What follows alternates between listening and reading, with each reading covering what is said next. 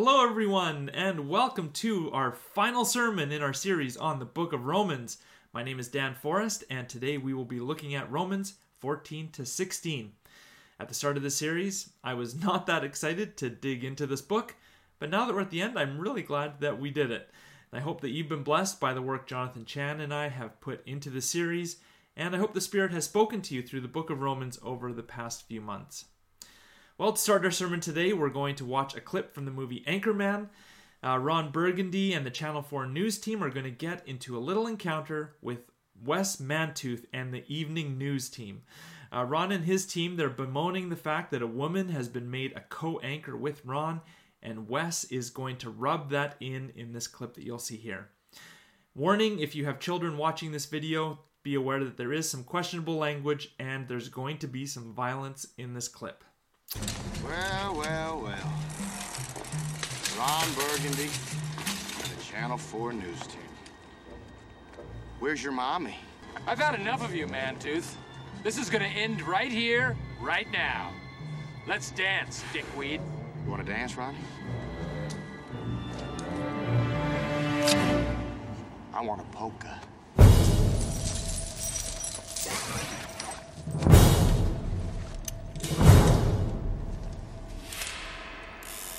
Come get a taste. Brick, where'd you get a hand grenade? I don't know. All right. Let's do this. Hey! If you're gonna have a fight, then don't forget Channel 2 News. With me, lead anchor Frank Vitchard. You dirtbags have been in third place for five years. Yeah? Well, you're about to be in dead place.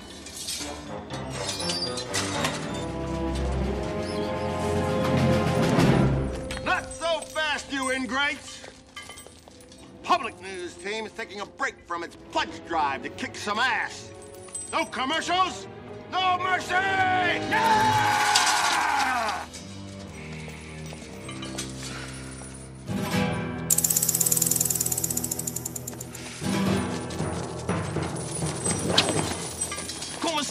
Bitches? Spanish language news is here. Tonight's top story. The sewers run red with Burgundy's blood. Yeah, yeah!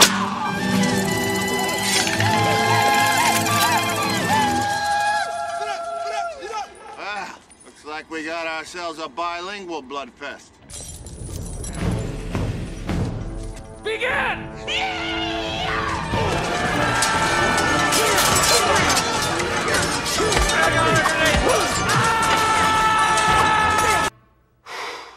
Boy, that escalated quickly. All these different news channels have different ways of doing things, and unfortunately, they just can't get along. I love Ron's line at the end there. Boy, that escalated quickly. I've chosen that for the title of my sermon today because the same experience happened in the early church when Paul was around, and it also still happens today, unfortunately. The first major explosion of growth that happened in the early church was on the day of Pentecost, and in Acts 2, we read the group described like this All the believers were together and had everything in common. They sold property and possessions to give to anyone who had a need. Every day they continued to meet together in the temple courts. They broke bread in their homes and ate together with glad and sincere hearts, praising God and enjoying the favor of all the people. And the Lord added to their number daily those who were being saved. This sounds just like an amazing, loving, united community. But then, just four chapters later, we have this. In those days, when the number of disciples was increasing, the Hellenistic Jews among them complained against the Hebraic Jews because their widows were being overlooked in the daily distribution of food. So, if you don't know, the Hellenistic Jews were Jewish Christians who spoke Greek, whereas the Hebraic Jews, they spoke Hebrew. And the early church had only been around for a short while, and already there's discrimination happening among them. The Hebrew speaking Jewish Christians were overlooking the widows of the Greek speaking Jewish Christians. And it's not like they were even a different race, they were all Jews. But because one group spoke Greek and embraced the Greek culture, the other group neglected them. And then we fast forward five more chapters, and this is what happens in Acts 11. The apostles and the believers throughout Judea heard that the Gentiles also had received the word of God. So when Peter went up to Jerusalem, the circumcised believers criticized him and said, You went into the house of uncircumcised men and ate with them. The church has expanded now to include non Jewish members, and this was affirmed by God in a vision to Peter and by giving the Holy Spirit to the Gentiles who had become Christians. And this should have been celebrated in the early church, as it was a fulfillment of not only the prophecies of the Old Testament, but also the promises of Jesus. But instead, Peter is met with criticism, disdain, finger pointing. Peter explained to them what had happened, and he convinced them and the other leaders that God has expanded the church to include non Jews, the Gentiles. And the Jews, the non Jews, were welcomed and they were celebrated, and the church grew even more. But with the inclusion of Gentiles came a series of challenges. Were they expected to observe all the Jewish laws, to stop eating pork and shrimp, to get circumcised, to observe Sabbath and the other Jewish holy days? The early church leaders, they held a council in Jerusalem to decide what was essential to everyone's faith and what was non-essential. Well, when I studied the book of Acts in Bible school and we came to this story, my teacher had us go through an exercise that I've used in other settings as well because I think it's a really eye opening exercise. I've come up with 20 different beliefs and practices that different denominations hold as essential to faith. And I want you to pause this video, go through this list of 20 items, and decide what do you believe are essential beliefs and practices that every Christian must agree with in order to be considered a Christian? So pause the video now Really take some time, write down the numbers that you think are the most essential to our faith. Okay, are you back? Have you returned? So, what we did in my class was we then argued about what we thought was essential to our faith, much like the Jerusalem Council had to argue what they believed was essential to the faith. And in my class, we actually had a, list of 30 items, so it was even more than this. And in a room of about 50 people, how many do you think we all agreed on? Well, at the end of it all, we could really only agree on five to six points here. And, and I was in shock. At that time, I had circled more than half of the list. And I couldn't believe there were other Christians that didn't agree these were essential. Well, I've changed a lot since then, and with this list here, let's compare which ones you thought were essential and which ones I think are essential. Only three. Of all the 30 items on this list, I would say that maybe these three are essential for someone to be considered a Christian. Well, here's the full list again. You probably agreed with me that, you know, I left off polygamy being acceptable or Christ being physically present in communion. That's probably not essential things to everyone's faith. But, you know, how could I leave out number four? that Jesus physically rose from the dead. Now, I'm not saying I don't believe that. I fully believe that Jesus physically rose from the dead. But I actually know some Christians who believe that Jesus' resurrection was a spiritual resurrection and not a physical one. And I don't agree with them, but they have some really good reasons, and I'm going to explain later why I think this probably doesn't need to be on the list. I'm going to explain it later in the sermon, though, so don't worry. I should also say there are points on this list that I don't agree with at all, but that doesn't mean that, that those who do believe them aren't Christians. As you heard from my conversation with Jonathan a couple weeks ago, I don't believe that God has predestined some to salvation and passed over others based only on his will, but Jonathan believes that. And even though we disagree on this point, Jonathan is still my brother in Christ. I believe we're both saved even though we disagree on this point. So you might have circled some of the items on this list because you firmly believe them, but just because you believe them, it doesn't mean they're essential beliefs for all Christians. Because we are humans, we will always disagree on things. We're limited in our perspective and in our knowledge, and we're also full of pride, so we're going to disagree. So, as individual Christians, as churches, as denominations, as global networks of Christians, we have to discern which beliefs and practices are essential to our faith and which ones are non essential, which ones are important for certain groups but don't need to, to be in place for every group. And that's what the, as I said earlier, that's what the early church had to do in the Council of Jerusalem. In that council, they discerned and agreed that most of the Jewish practices were not essential. Gentiles could eat pork. Gentiles didn't have to get circumcised. Gentiles didn't have to observe the Jewish holy days. And the only requirements that they gave them were they weren't allowed to eat food sacrificed to idols or meat from strangled animals, they weren't allowed to drink blood, and they had to abstain from sexual immorality. And I'm, I gotta admit, those are the requirements they picked to say to them. These are the ones you really should consider. I mean, sexual immorality, I think that's a great one, but the other two, I, I don't know. I, I would think they would have put other stuff in there, but those are the ones that they picked. And the reason was for all of this, they didn't want to burden the Gentiles with non essential practices. They didn't want to make it hard for them to grow in their faith. And some churches today would say that, oh, they're watering down the gospel, when really what they're doing is practicing grace and offering freedom for the Gentiles to grow in their faith on their own. The hope of this council was to stop any divisions that were growing between the Jewish and Gentile Christians. But unfortunately, as we've learned from Romans, those divisions still persisted, and this is one of the main reasons that Paul is writing to the Roman church. And as we've been preaching over and over again these past few months, I like the way John Isaac summarizes in his commentary the primary of argument of Romans. So here we go. Paul argues, chapters 1 to 11, that the gospel is God's power of salvation for all, both Jew and non Jew, and that God's righteousness is revealed in Jesus' faithfulness. Furthermore, it is Jesus' faithfulness that enables and gives shape to our faithfulness within God's newly reconfigured people.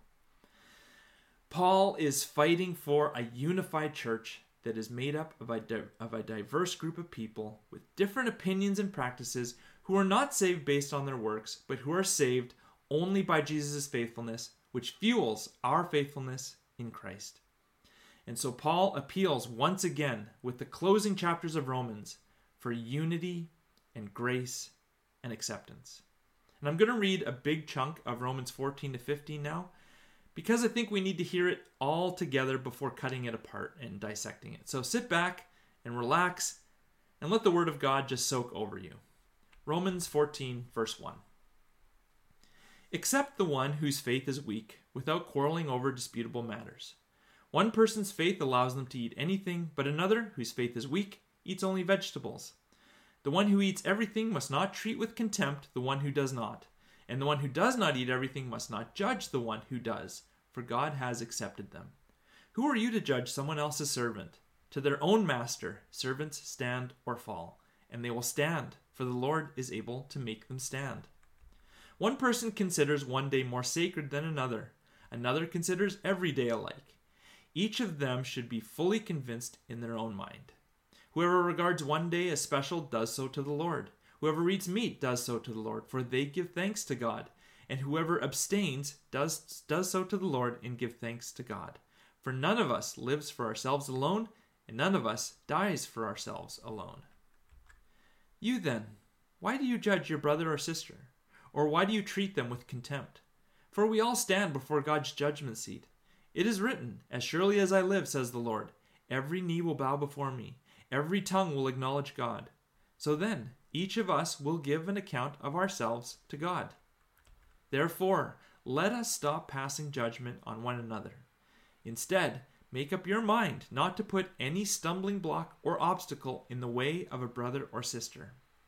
I am convinced, being fully persuaded in the Lord Jesus, that nothing is unclean in itself. But if anyone regards something as unclean, then for that person it is unclean. If your brother or sister is distressed of because of because of what you eat, you are no longer acting in love.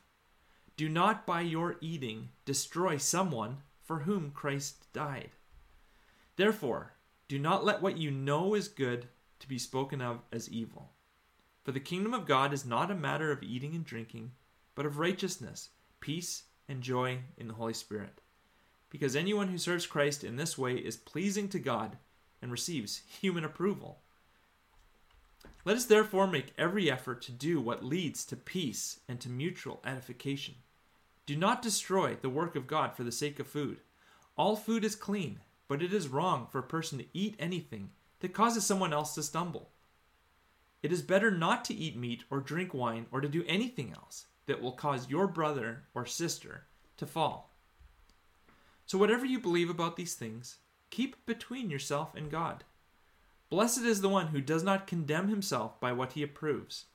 But whoever has doubts is condemned if they eat, because their eating is not from faith. And everything that does not come from faith is sin. We who are strong ought to bear with the failings of the weak and not to please ourselves. Each of us should please our neighbors for their good, to build them up. For even Christ did not build himself up, but as it is written, the insults of those who insult you have fallen on me. For everything that was written in the past was written to teach us, so that through the endurance taught in the Scriptures and the encouragement they provide, we might have hope. May the God who gives endurance and encouragement give you the same attitude of mind towards each other that Christ Jesus had, so that with one mind and one voice you may glorify the God and Father of our Lord Jesus Christ. Accept one another then, just as Christ accepted you, in order to bring praise to God. Well, what Paul is arguing for here has been written into a popular Christian saying as in essentials, unity, in non essentials, liberty, in all things, charity. Paul understands that there are non essentials in Christianity that we don't all have to agree on. And in this passage, these things are translated as disputable matters. Paul has never been to the Roman church, but he must have heard that some of the Gentiles Christians considered all food clean and had no prohibitions, and they considered all days as sacred and therefore didn't observe any of the Jewish holy days. Well, some of the Jewish Christians, however, they would only eat kosher meat, and in Rome, it was probably hard to find or hard to tell if the meat they were getting was kosher. So, just to be safe, it was easier just to give up all meat and only eat vegetables. And those Jewish Christians also still observed the Jewish holy days. Now, for Paul, these are disputable matters. It's up to the individual Christian to discern which is important for them. But the problem in the Roman church is explained in verse 3 here. The one who eats everything is treating the one who does not with contempt, and the one who does not eat everything is treating the one who does with judgment. This is not the unified and mutually encouraging community that Paul or God wants to see. And so Paul pleads with them not to quarrel over such issues, because God has accepted both of these groups, even though they practice different things. Now, one of the odd choices of language that Paul uses here is he calls some weak in faith and others strong. And it seems as though he's preferring one opinion over another, and doesn't that show favoritism and just breed more quarreling? Well, I think in our context today, you know, I wouldn't use that language. It's problematic. But from what I've gathered from different commentaries, there's actually two, two good reasons why Paul is labor, labeling some weak and some strong. First, it's fitting that Paul would refer would prefer the liberty of the non-Jewish Christians because that's the position that he supports the most. Even though he's a Jewish Christian it's not surprising that he thinks that they have the stronger faith because those who are weak in faith are living with a certain level of fear and they need to impose these restrictions to feel more secure in their faith. Whereas those who eat anything have no fear and thus have a stronger faith. But once again that kind of language can lead to more divisions if you don't understand the second point, which I think is Paul is using these labels most likely because those are the labels that the Roman Christians are using for each other. And this is something that Paul often does in his letters when he's addressing quarrels. He'll use the same language that the community is using itself, but he often flips the language on its head. And in this case, the non Jewish Christians are likely labeling the Jewish Christians as weak in faith. And Paul is saying, okay, so if they are weak in their faith, doesn't doesn't that mean that you who are strong in faith should help them grow in their faith rather than making them shrink away with your contempt? And in this case, weak and strong are not just adjectives for faith, it's also for their status in the church. The non Jewish Christians were likely stronger in numbers and influence. And one of the core principles of following Jesus is giving up your strength and power, sacrificing yourself for the sake of the ones who don't have strength and power. So the strong are called to humble themselves so that they can raise the weak up. And we read this in Romans 15:1. We who are strong ought to bear with the failings of the weak and not to please ourselves. Each of us should please our neighbors for their good to build them up. For even Christ did not please himself, but as it is written, the insults of those who insult you have fallen on me. So, this language of weak and strong is not meant to show favoritism and cause more quarrels. It's meant to encourage the non Jewish Christians to make more of an effort to welcome, accept, and include the Jewish Christians in the community. Well, unfortunately, the tragedy of the letter to the Romans is the Roman churches and all the other churches, for the most part, never did stop quarreling. And especially these cultural differences and disputable matters, they never really got fully resolved. By the end of the first century, there were actually hardly any Jewish Christians anymore in the church anywhere. The church was predominantly Gentiles. And it didn't help that some of the bishops after Paul's time were anti Semitic and pushed away the Jewish Christians even more. Boy, that escalated quickly.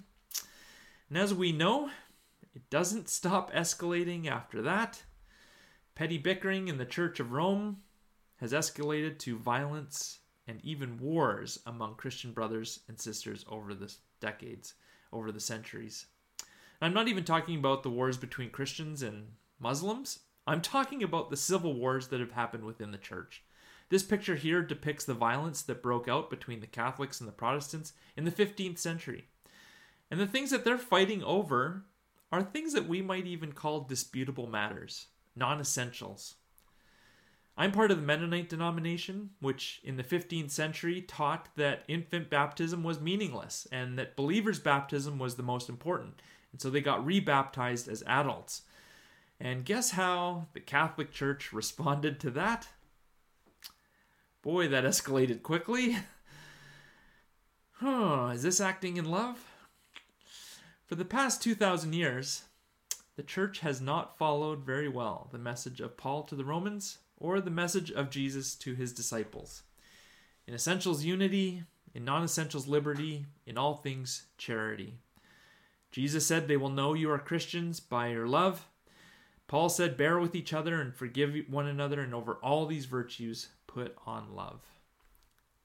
The reason we are so bad at this as a church is because we can't agree on what is essential and what is non essential, and we don't know how to act in love when what we think is essential is threatened by another group.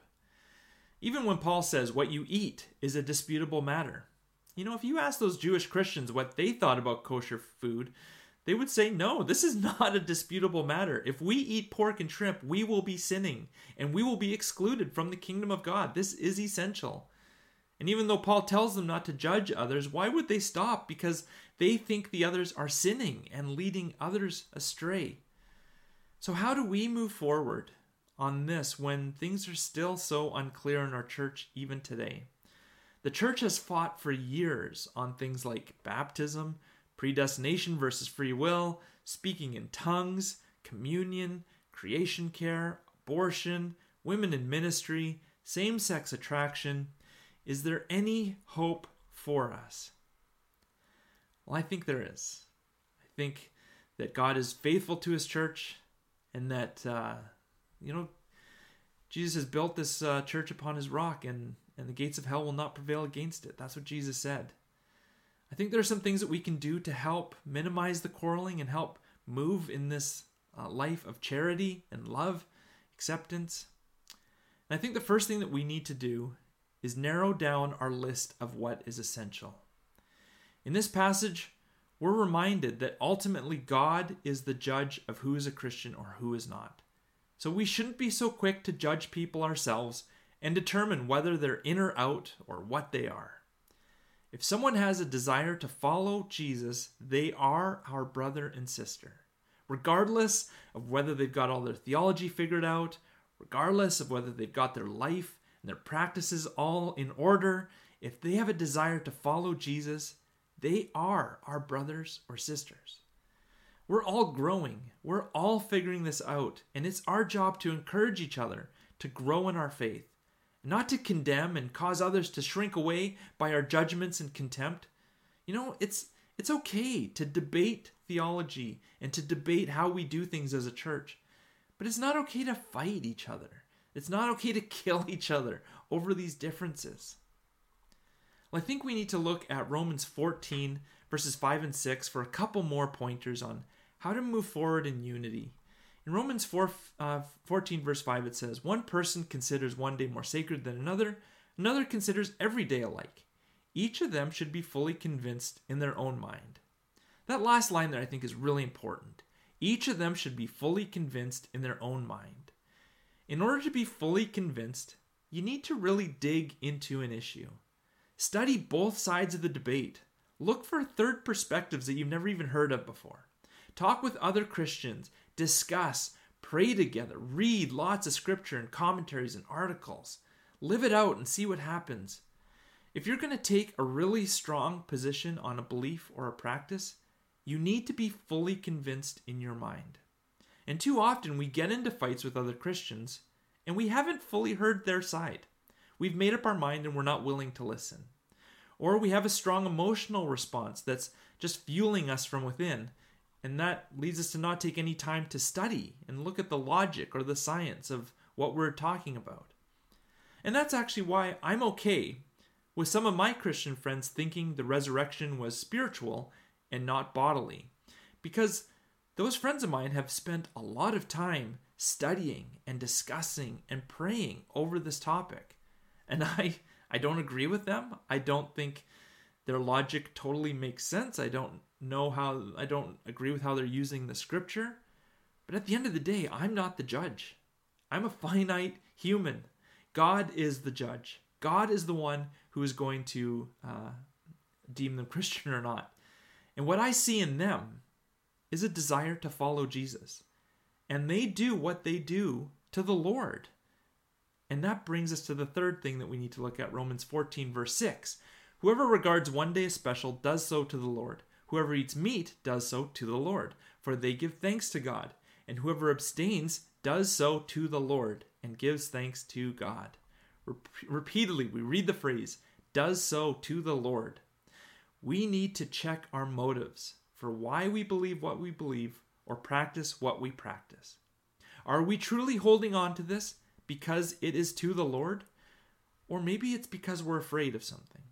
Or maybe it's because we're selfish. Or maybe we're holding on to it because that's what we've been taught and we've never considered any other opinions. And ultimately, is what we're doing lining up with what Jesus taught and lived in his life? Do we see this example in his life of following in the direction that we want to go? And are we treating our brothers and sisters with love, like Jesus did? Are we treating them with compassion, with grace, with humility, with a listening ear, with sacrifice. Whatever we believe and whatever we do, we do so to the Lord. Well, I think that this is a fitting end to our series on Romans because Paul's hope was a unified church living and preaching the good news of faith in Christ. And I want to leave you now with this benediction in Romans 15.